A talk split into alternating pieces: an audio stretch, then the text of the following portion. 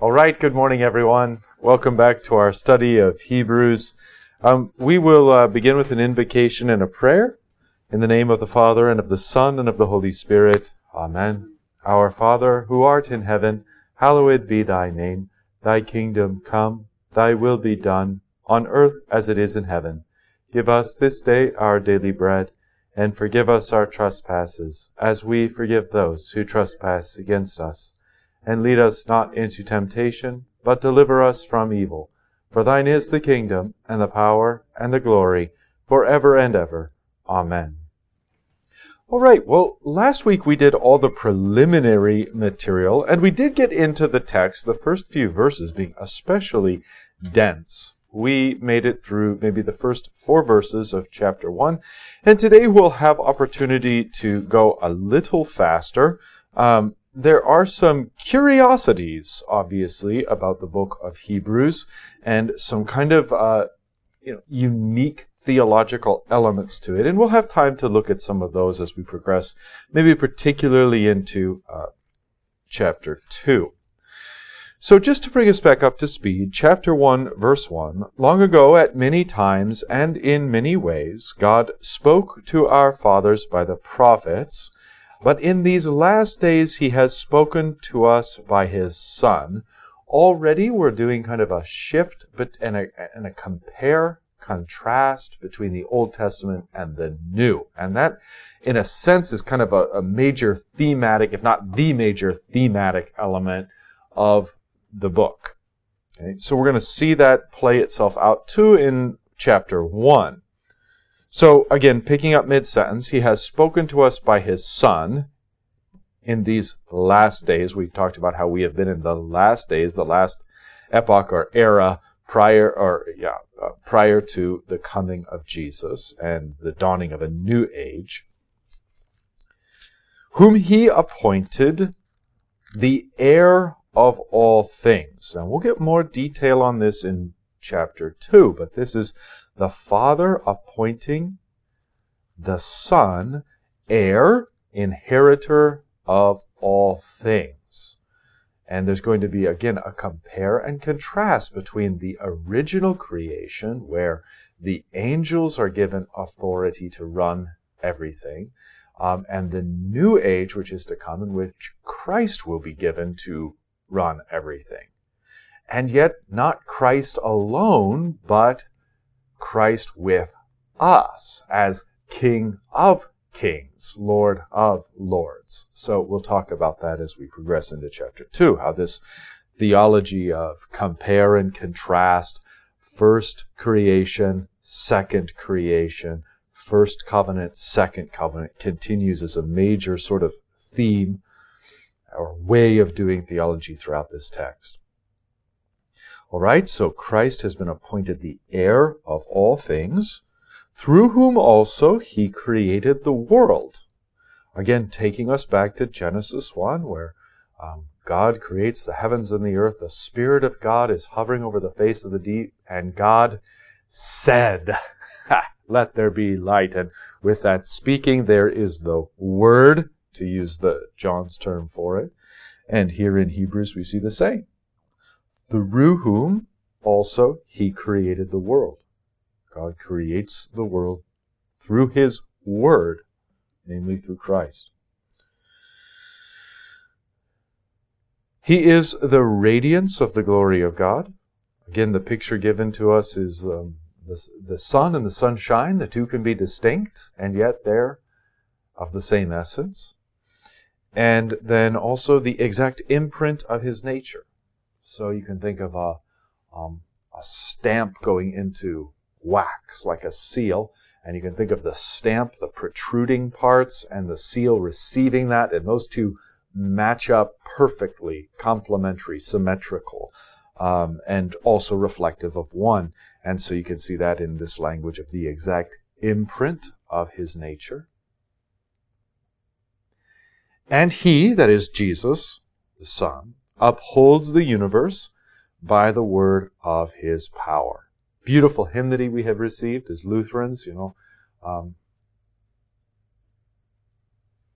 in in her arms was the in Mary's arms was the Lord of all who feeds the ravens when they call. This kind of theology, this kind of sentiment, meditating on his smallness and his dependency, uh, and the mystery and majesty that even in that very moment he's upholding all things, um, as the author of Hebrews says, by the word of his power. All right, now we. Um, this has all been uh, largely creation in terms of scope. And now we pivot just slightly. I don't want to make too big of a distinction here, but we pivot slightly after making purification for sins. This is language of what the high priest would do, particularly in the context of Yom Kippur, the Day of Atonement. The blood would be brought into the holiest of holies and would be poured out upon the mercy seat, the Ark of the Covenant, in which is held the Ten Commandments.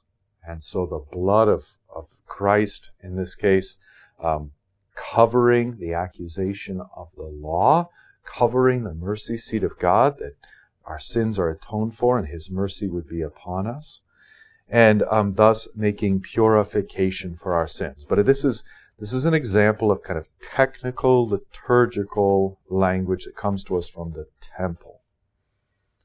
So after making purification for sins, um, here in view, obviously, his cross, his atoning death, where he is um, both priest and sacrifice.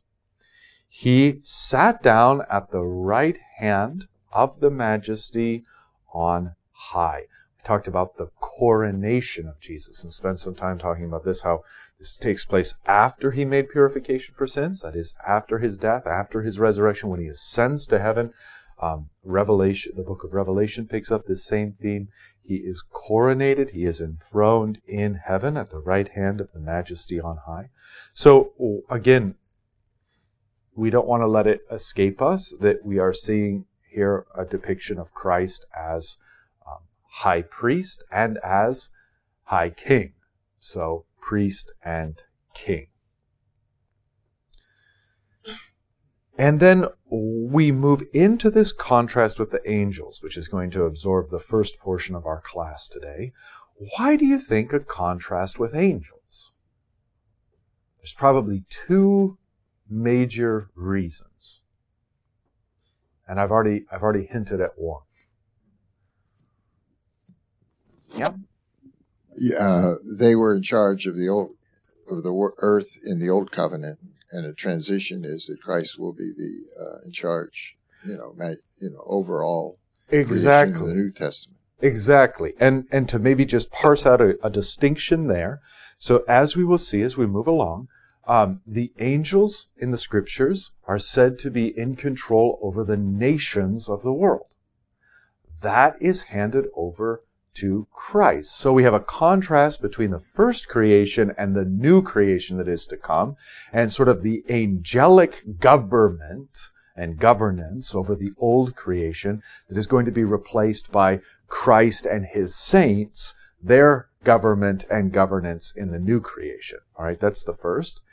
And then also, if we kind of again zoom in a little or make a little bit of a distinction and not to make too sharp of one, the Old Covenant, we can take a look at a scripture too that assert this. The Old Covenant, so think of Sinai, was delivered to Moses by angels. So angels are the mediator of the Old Covenant. Okay, who's the mediator of the New Covenant?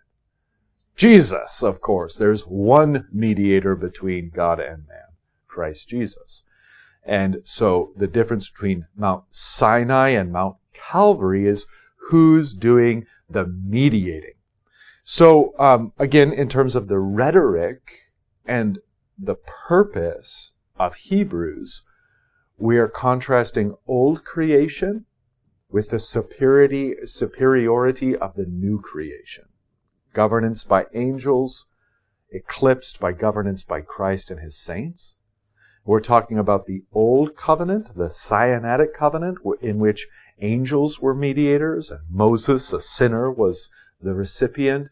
And we're going to contrast that with the glory of the New Covenant, namely Christ, as the one mediator between God and man, and the new and sinless Moses, the one who follows after Moses, who's like Moses and yet transcends and eclipses him in every way. All right, so then with these things in mind, with the old creation, new creation, and with the old covenant, new covenant, it's very important then, you can see, for us to be able to understand, well, in what sense is Christ greater than the angels? How does this dynamic work? And it, of course, then naturally, you're kind of in the headspace of the author of Hebrews. You're starting to think theologically the way he thinks theologically. And you can see then what he's going to be doing throughout the remainder of chapter one and how this isn't just kind of out of the blue. Hey, by the way, I want you all to know that Jesus is better than the angels. Um, we're, we're saying that um, Jesus and the new creation, Jesus and the new covenant, are transcending that of, uh, of the angels. Also, angels are created beings. Right? Angels are created beings. Jesus is uncreated. Yes, and that's going to be drawn out in the in the quotation of the Psalms and Old Testament texts to demonstrate the superiority of Christ and that which has come and is yet to come.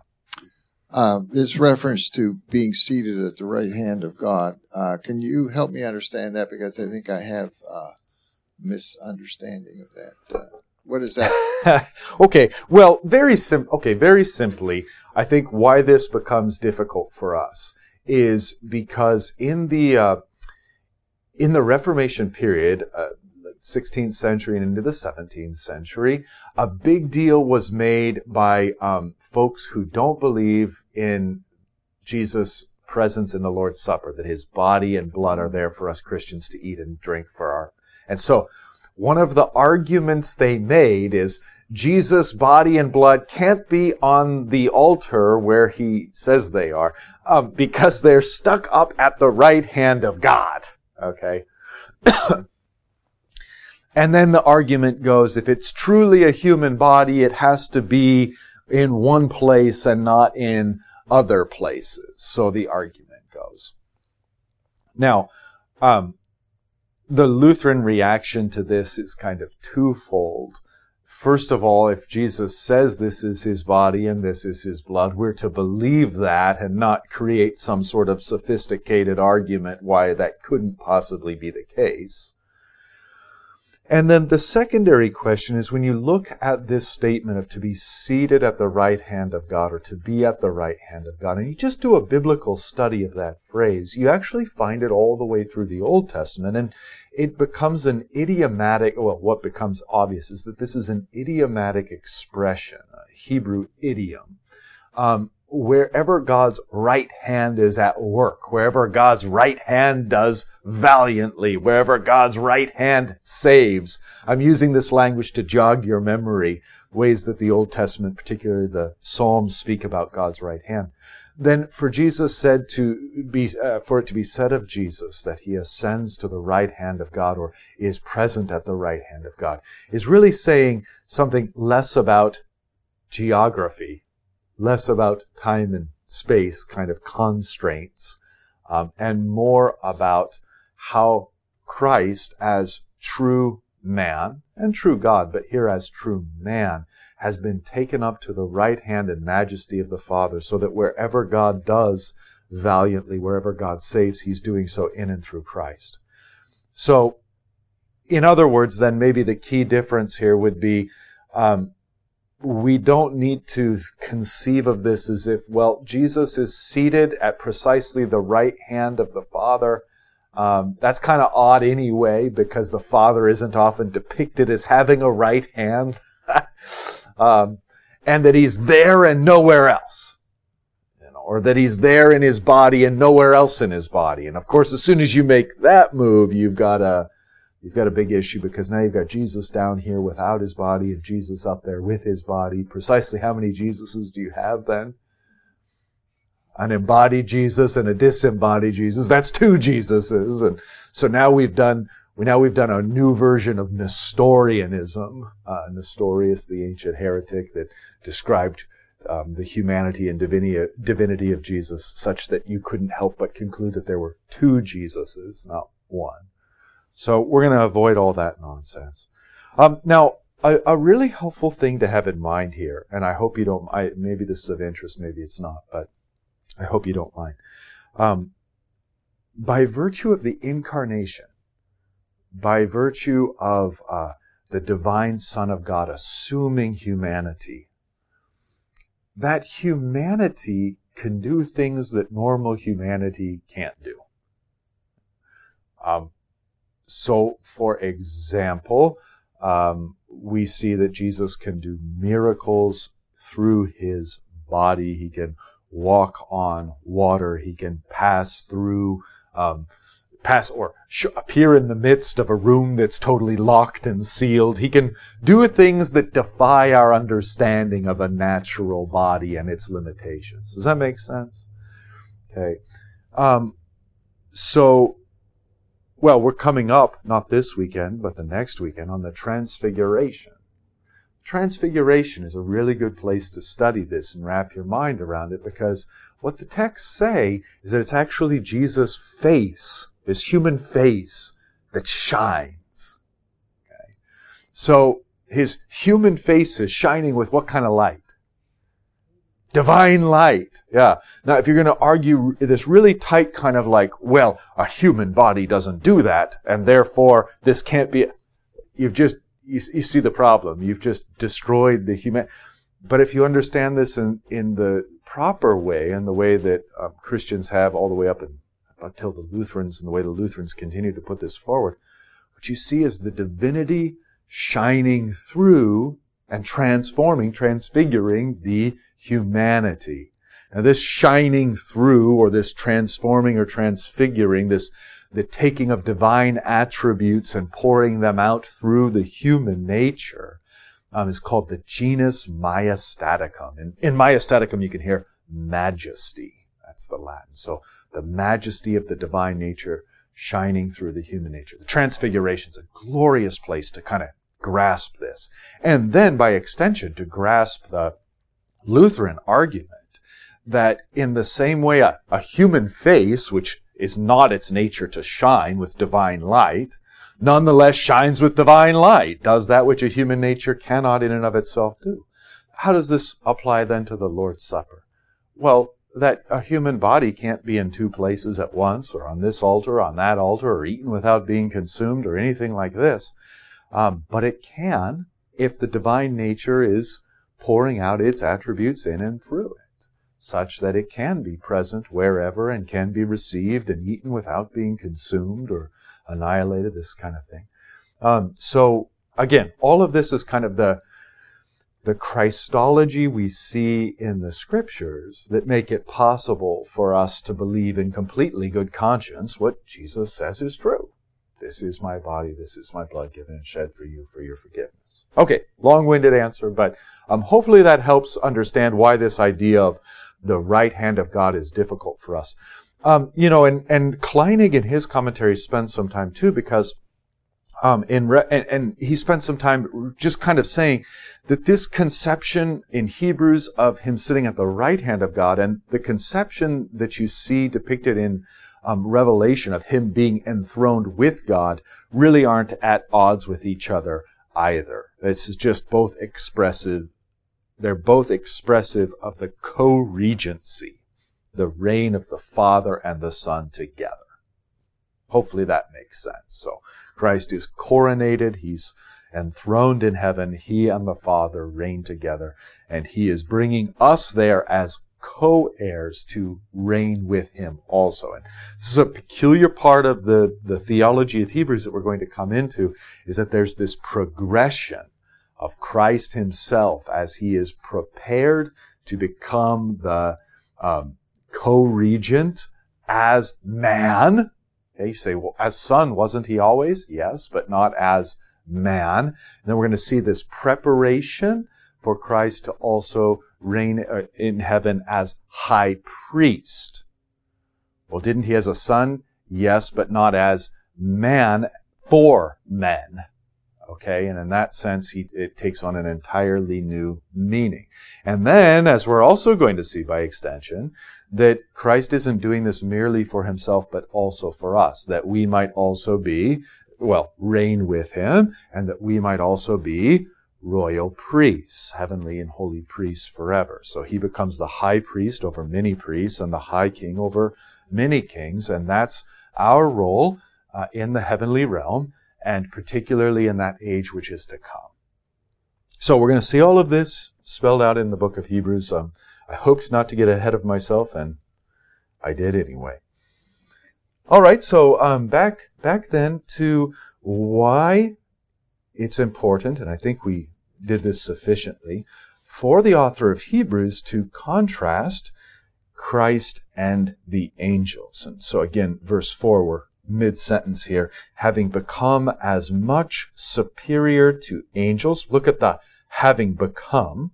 Okay, so there's always process um, in the book of Hebrews. It's one of the kind of we see glimpses of this in Luke's gospel, how Jesus as a human being grows in wisdom and stature, in favor with God and man. There's growth, there's progress, but Hebrews is really the place where this is the richest in terms of ex- its expression and articulation. So, be, um, having become as much superior to angels as the name he has in inherited, there's that language of being an heir and inheriting, is more excellent than theirs. Now, Kleinig is going to remind us that this, what's chiefly in view here isn't just the incarnation, but is the incarnation that leads to his coronation. So, even, even if you were to pit those two against each other, um, Kleinig is going to say, hey, it's more accurate to view the, the coronation than the incarnation. I don't, I'm not so certain we need to pit those two against each other. I think as long as we don't stop with the incarnation, it's the incarnation leading to the coronation um, that's in view. All right. So let's get into this, the argument then, because really that, that last part of verse four, becoming much superior to the angels as the name he has inherited is more excellent than theirs, that really sort of serves as the launch pad for all that comes next. For to which of the angels did God ever say, now quoting Psalm 2 7, You are my son. Today I have begotten you. Okay. And um, obviously the answer is, well, to none of them. okay, so the angels aren't sons, but he is a son. And of course, in view here is the incarnate one as his son. Not the pre-incarnate one, but the incarnate one. Again, otherwise this loses all its rhetorical punch. I mean, it's kind of like, why is he contrasting the, the divine son with the angels? Was not the divine son above the angels even at creation when through him they were made. Through him the angels were made. Of course. What's the whole point in which this needs to be said and at which point it's fascinating and interesting and maybe even surprising is that this is spoken of the incarnate one, of a human being. Because again, in view here is Christ's true humanity, his human nature. So to which of the angels did God ever say, You are my son, today I have begotten you? To, to really drive home the point, it's as if the author of Hebrews is saying, But to this man, to this human being, he has said this, You are my son, today I have begotten you.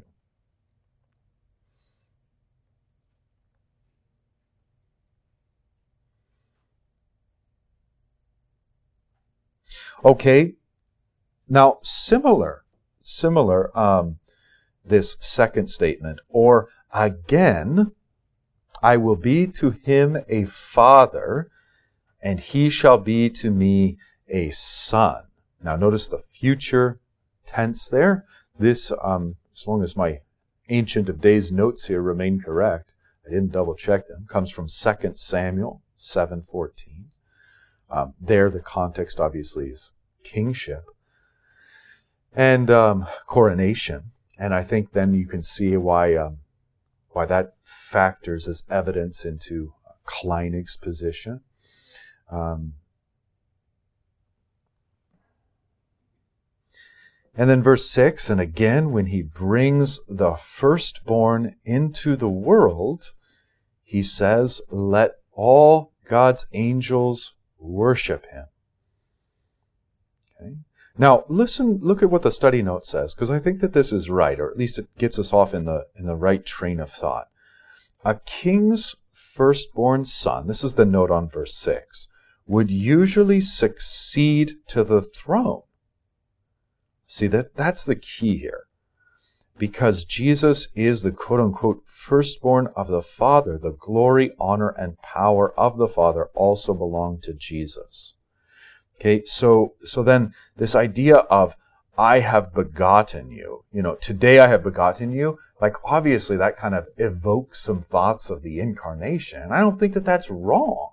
Um, but I do think that in the context of the rhetoric, the point moves beyond um, mere incarnation to the point that you are my son. This is the the Father Almighty, ruler over all, who's saying, You are my son, you are the heir, the inheritor. That is, namely, to say, You will rule with me. And that's really the rhetorical punch of these verses. So then you can see why he's quoting from 2 Samuel. You remember from 2 Samuel, this is talking about the kings of Israel and this, um, this proclamation of Christ that he will come.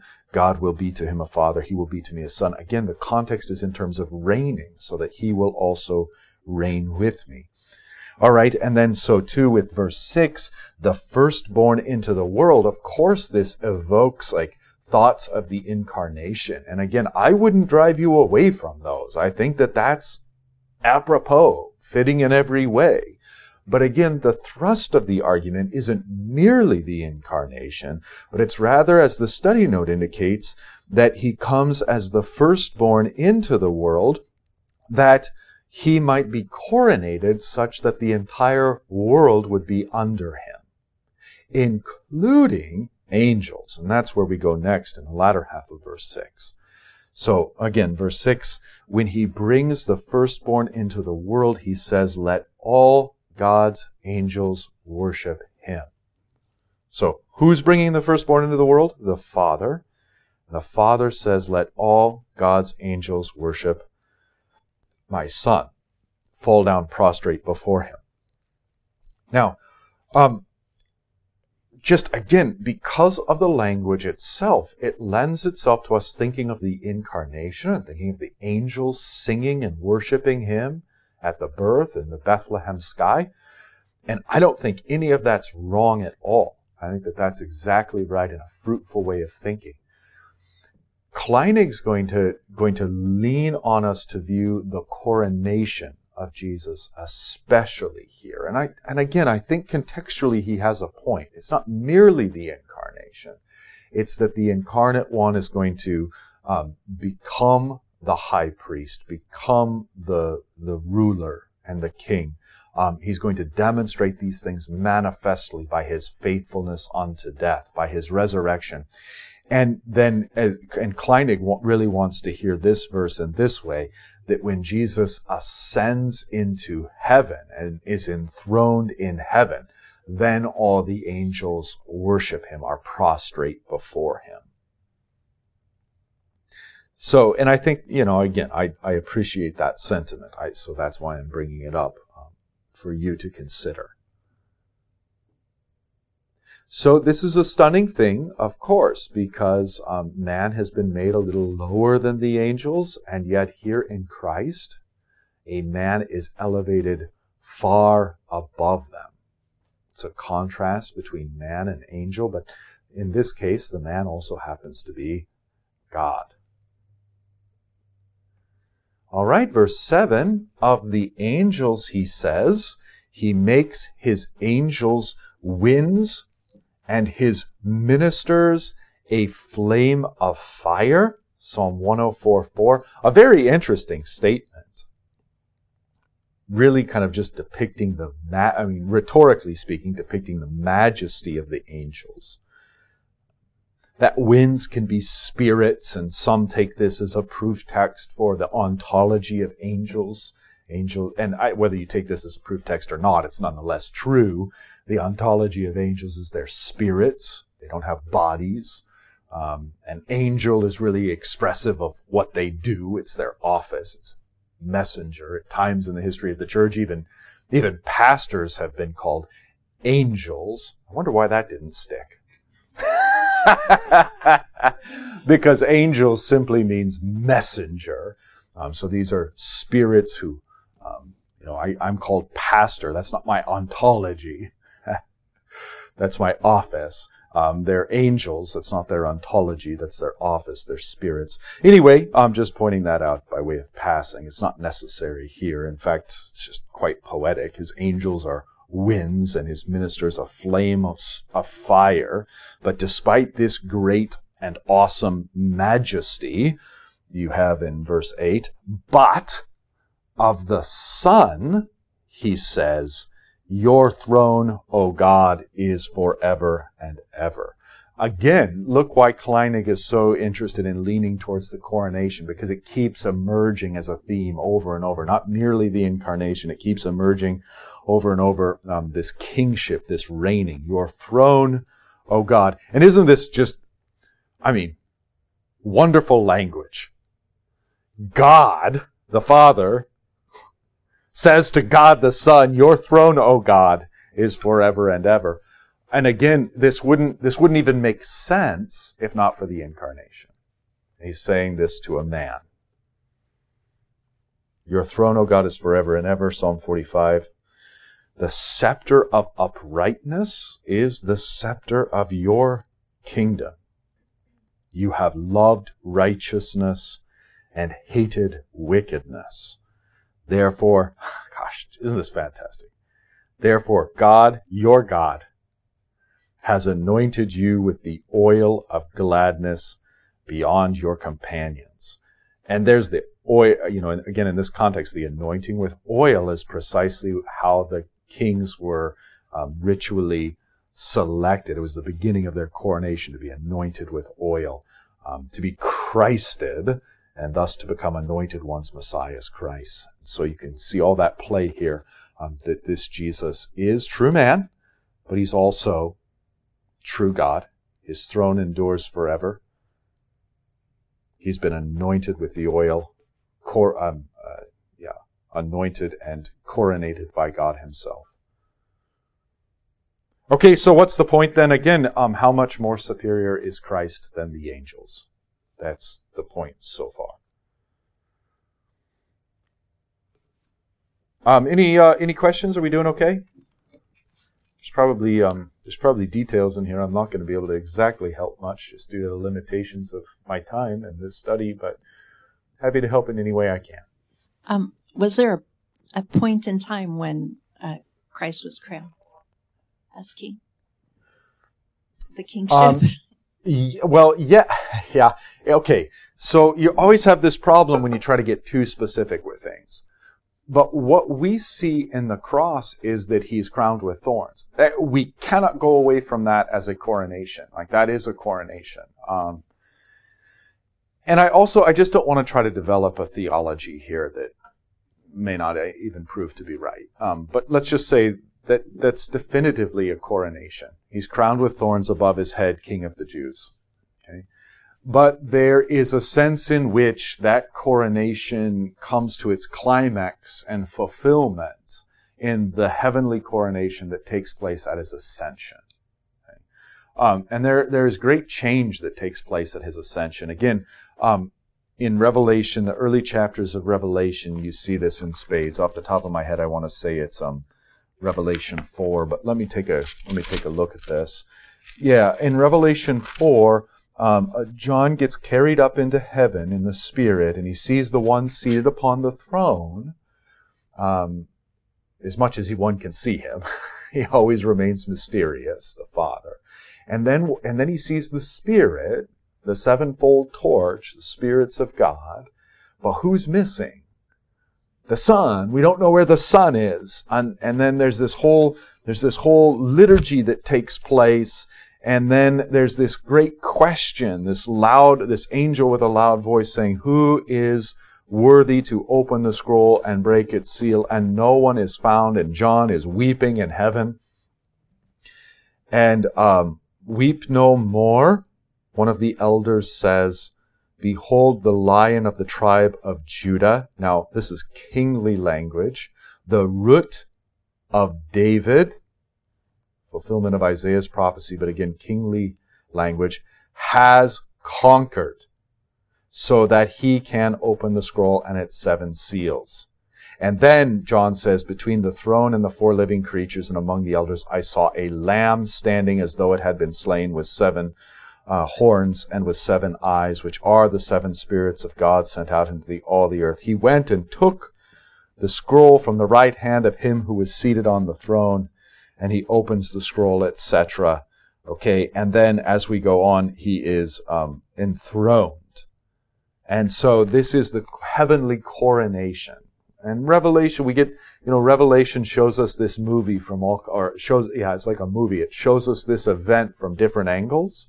We get a different angle of this event in Revelation 12. Like, well, what, what happens to the, to the devil and the evil angels who have heretofore been allowed to come up into heaven and accuse the brothers day and night?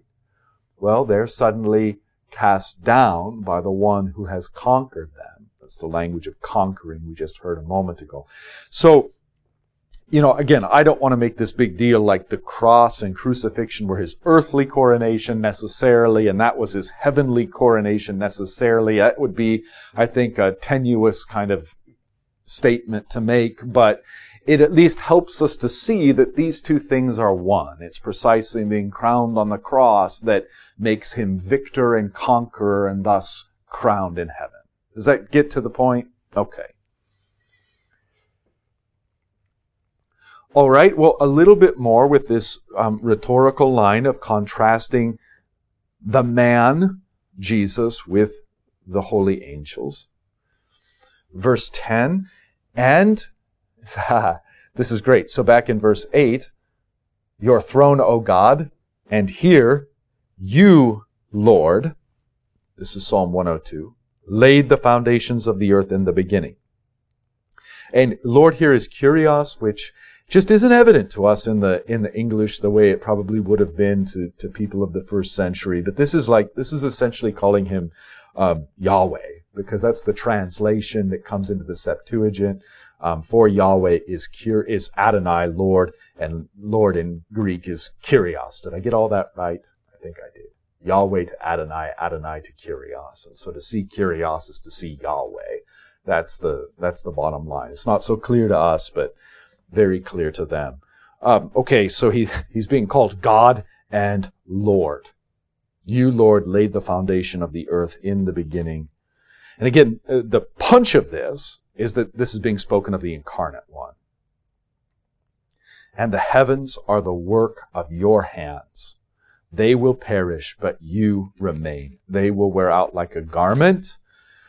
Like a robe, you will roll them up. Like a garment, they will be changed. But you are the same, and your years will have no end. So again, now uh, contrasted not only with um, the angels to Christ and Christ's superiority, but even Christ to the first creation. First creation is as nothing before him. It's all rolled up and put away and taken off and thrown into the hamper. Um, Christ remains and abides forever. Okay? Um, and then just wrapping up this rhetorical section, verse 13, and to which of the angels has he ever said? Again, the he here is the Father. Sit at my right hand until I make your enemies a footstool for your feet. Now, this again, coronation language. Um, and this is, by the way, where we're at. All authority in heaven and on earth has been given to the man Jesus Christ, the Son of God. He is enthroned in heaven.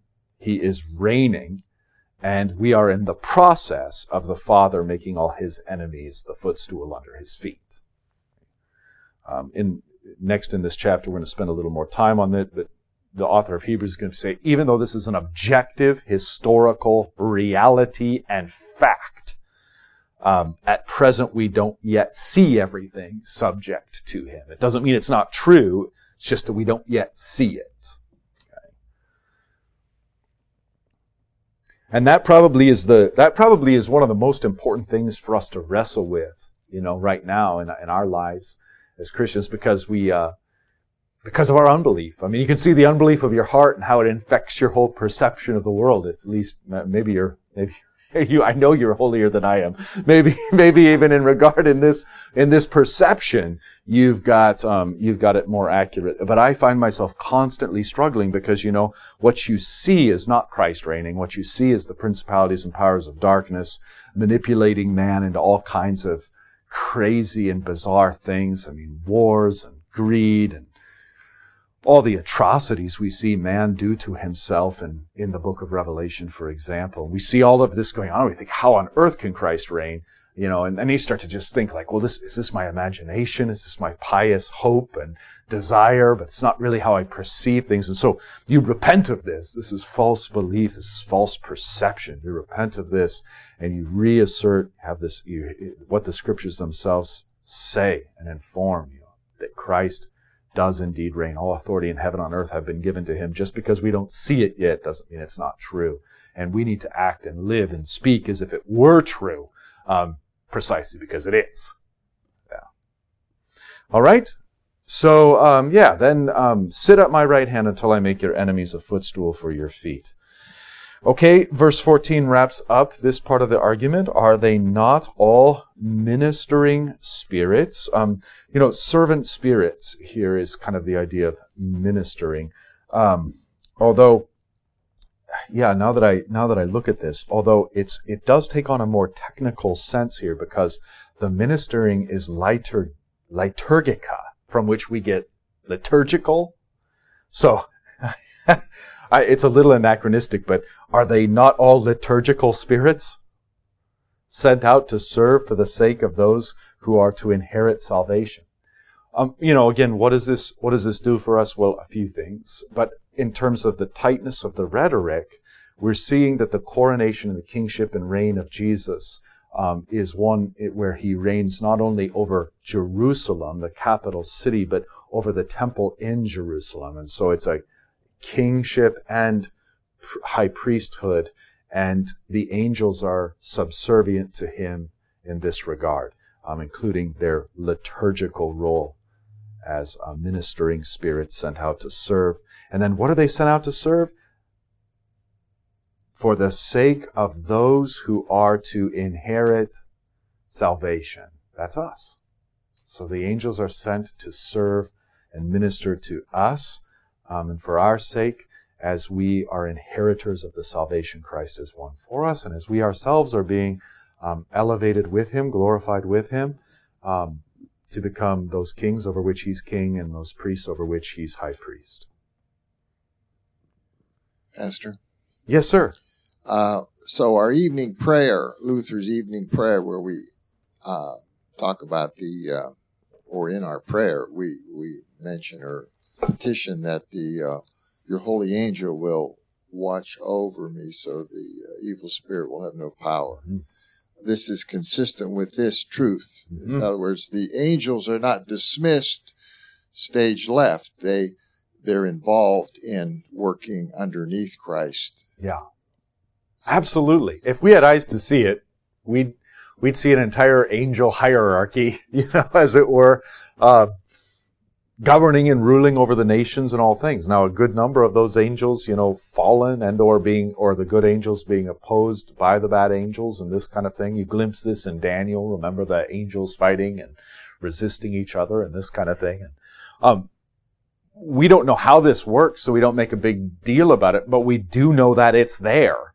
And it sure as heck helps to understand what just plainly doesn't make any sense why this nation suddenly wants to destroy this nation and you know why there's going to be war and and you know it's just i mean there's a supernatural element to it. And that's just given to us in the scriptures that that is just simply a fact. Um, but then we if we had our eyes to op- open to see we would also see um, God's holy angels walking with us and protecting us. And I don't know that we need to be so tight as to say you're assigned one guardian angel, you know, this kind of thing. Um, there's not exactly a proof text for that in the scriptures. I, knowing God, it's like, why would he? He probably would give you more than one. And, uh, you know, so that's how gracious he is. And But no, his angels are all around us, protecting us, worshiping with us. That's what we say in the liturgy to remind us with angels, archangels, and all the company of heaven.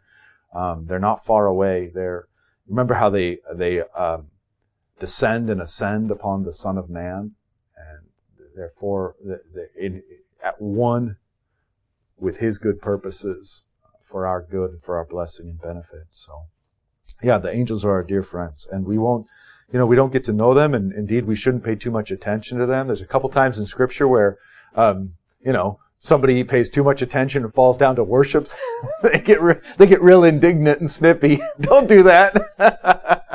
I'm created just like you. We worship the one God together.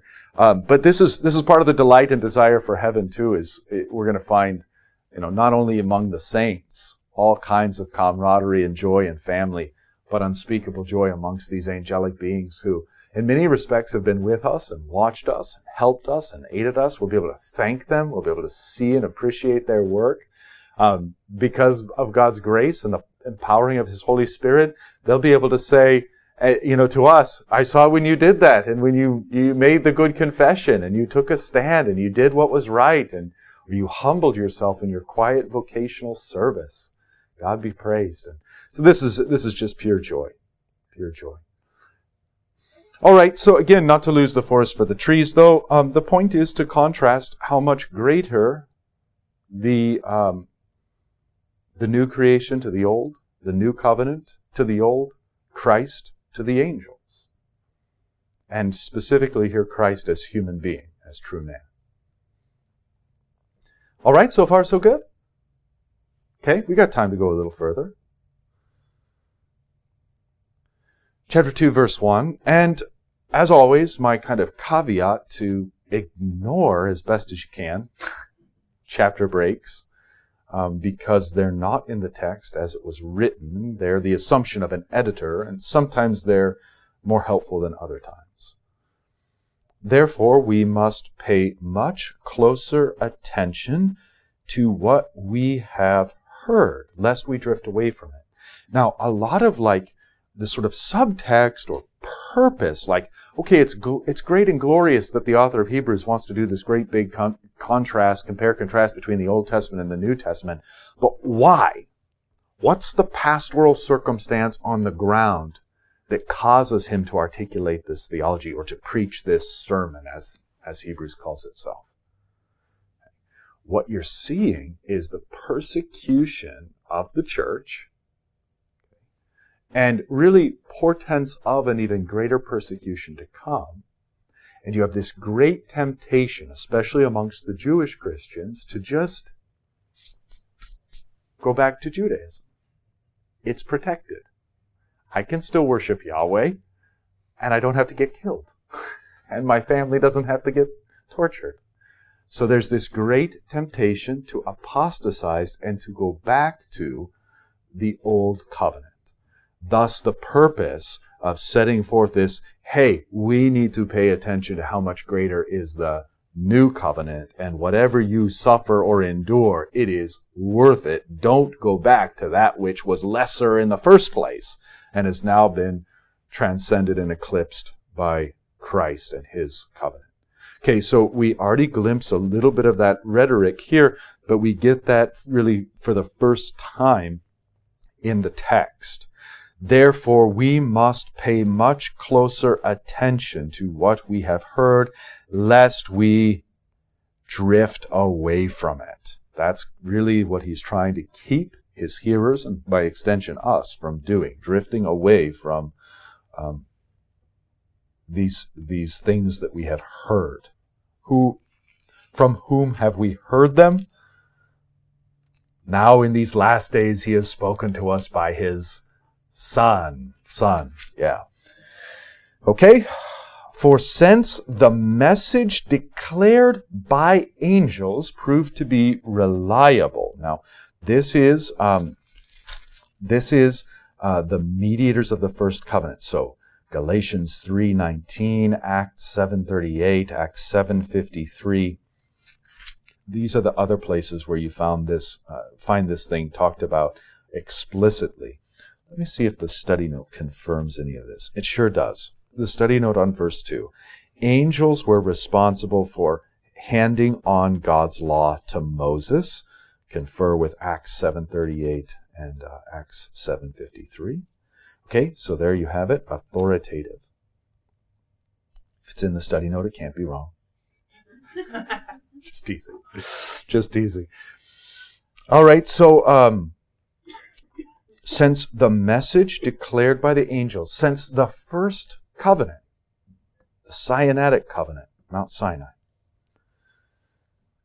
proved to be reliable, and every transgression or disobedience received a just retribution. Remember the old, the old covenant. Um, it's the covenant of the law. There's a consequence for every infraction, and that showed itself to be true. How shall we escape if we neglect such a great salvation? So, is salvation to be found in the law in the Old Testament covenant per se? No. No, these things point to the one who is our salvation. They point to the one who was promised even before the Sinaitic covenant, namely Christ. Okay, these things in and of themselves um, cannot provide salvation to us, but only just retribution to us. And if these things proved true, then how will we escape from them if we neglect such a great salvation? So you want to run back to Judaism because you think it's safe? You're going to put yourself outside of salvation and back under just retribution. You're not going to escape this. You're going to go right back into it. You have been set free from this. You're going to go right back into it. This seems to be the rhetorical uh, move here. Okay, continuing on, we're just in the latter half of verse 3. It was declared at first by the Lord and it was attested to us by those who heard, while God also bore witness by signs and wonders and various miracles, and by gifts of the Holy Spirit distributed according to his will. Wow, there's a lot packed in here. Okay. So the Lord himself was the mediator who came bringing this new covenant, not angels, but the Lord. And then the Lord is the one who declared it at first, but it was attested to us, confirmed and co-witnessed by those who heard. In view here would be the apostles. This is one of the best reasons to probably think that this isn't St. Paul or one of the twelve. Because where does he place himself? Underneath them. So it first came and was declared by the Lord. Then it was attested to us by those who heard. That's sort of the second layer. And then we who have heard from them is this third layer. God, apostles, us. That's where the author of Hebrews is putting himself. Okay? So again, pretty darn good indication that this wouldn't be St. Paul. While God also bore witness, so God confirmed the testimony of Jesus and the testimony of the apostles by bearing witness himself. How so? By things that only he could do. And this really is the point of Pentecost. It's the point of the spiritual gifts of the first century church. And it's why we see so many of these gifts trail off and more or less disappear. Okay? Um, the Lutheran position, sometimes this is called cessationism, that the the gifts of Pentecost and the gifts of the Holy Spirit cease. We as Lutherans aren't bound tightly to this by any means. Um, but what we do note is that it seems to be a historical reality um, with some exceptions. The Holy Spirit can still do whatever he wants to do. We get a tale here and there from a missionary who says, I was talking to somebody and he didn't know my language, but we could understand each other. Um, now, while my posture towards these things personally tends to be a little skeptical, why would I have reason to not believe that the Holy Spirit could do that? There is no good argument. There's no verse that says, and the Holy Spirit therefore declared from here on out no more. Um, so, so, um, but, but here's the point I think that where Pentecostalism and the Pentecostal movement of the previous couple centuries, where all of this is, is off and so off because they want the signs and the wonders. Why? For their own sake. the signs and wonders of the first century were only given to confirm that which was spoken. So that if I'm speaking something to you and I'm saying, God said this, it's like, what's your proof? Here, let me do something that only God can do. That's my proof. You see how that's, that's pretty airtight. And that's how the word is confirmed. But once the word is confirmed to indeed be that of God, no more confirmation is needed. Only the word. And that's really what you see moving forward. Okay. So, um, yeah, that's it's kind of our position as as church, and I don't just mean like Lutheranism. It really extends even beyond that. This whole Pentecostal idea, this whole charismatic movement, these things were very popular, especially in the 1970s. I assume they continue to some degree or another. It's all signs and wonders as if these were things to themselves. And it all takes attention away from Christ and puts attention on us and the manifestation of these oddities. It's all completely contrary to the kind of theology it's just so grounded and sober um, here in, in Hebrews. All right, but nonetheless, God bears witness himself by signs, wonders, various miracles, and by the gifts of the Holy Spirit. We can think of tongues and all the rest that were distributed according to his will. I tend to think of Pentecost in a, in a rather dynamic way. I, I tend to think of um, the church as the body of Christ. I know this really novel stuff. And Christ as the head. And when the Holy Spirit is poured out at Pentecost, it's, it's poured out upon the apostles and that first generation, and it kind of drips down to the rest of the body of Christ. And so here and there it shows up as drops hit here and there, but it's one Pentecost, it's one outpouring of the Holy Spirit. And in fact, while it's just the miraculous elements that we want to pay attention to, the Holy Spirit continues to be poured out upon us. How so? And the waters of holy baptism.